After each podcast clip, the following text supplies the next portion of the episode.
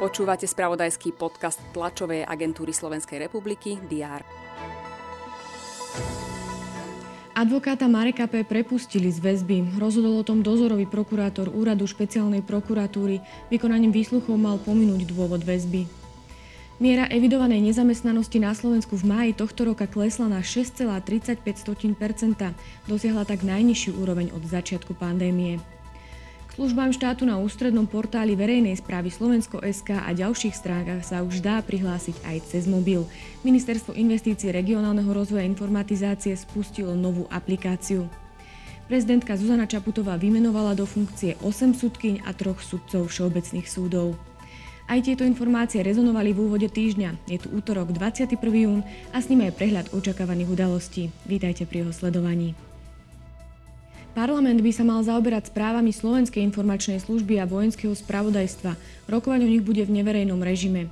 Popoludní by sa mali poslanci venovať zákonu o financovaní voľného času dieťaťa, ktorý vrátila prezidentka Zuzana Čaputová na opätovné prerokovanie.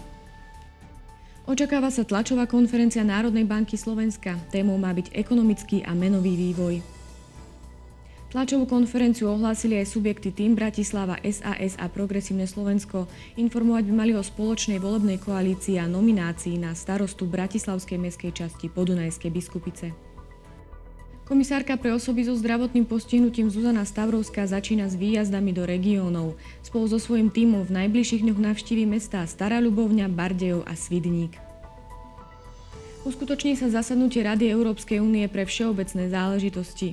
Vo Viedni sa bude konať prvé stretnutie signatárov zmluvy o zákaze jadrových zbraní. No a Londýn čaká štrajk zamestnancov britských železníc a londýnskeho metra. Sledovať budeme aj výsledky naplánovaných plaveckých športov. Pozrieme sa aj na majstrovstva Európy vo futbale hráčov do 19 rokov. Slovensko nastúpi proti Taliansku. Čaká nás slnečný deň, teploty sa budú pohybovať od 22 až do 27 stupňov Celzia.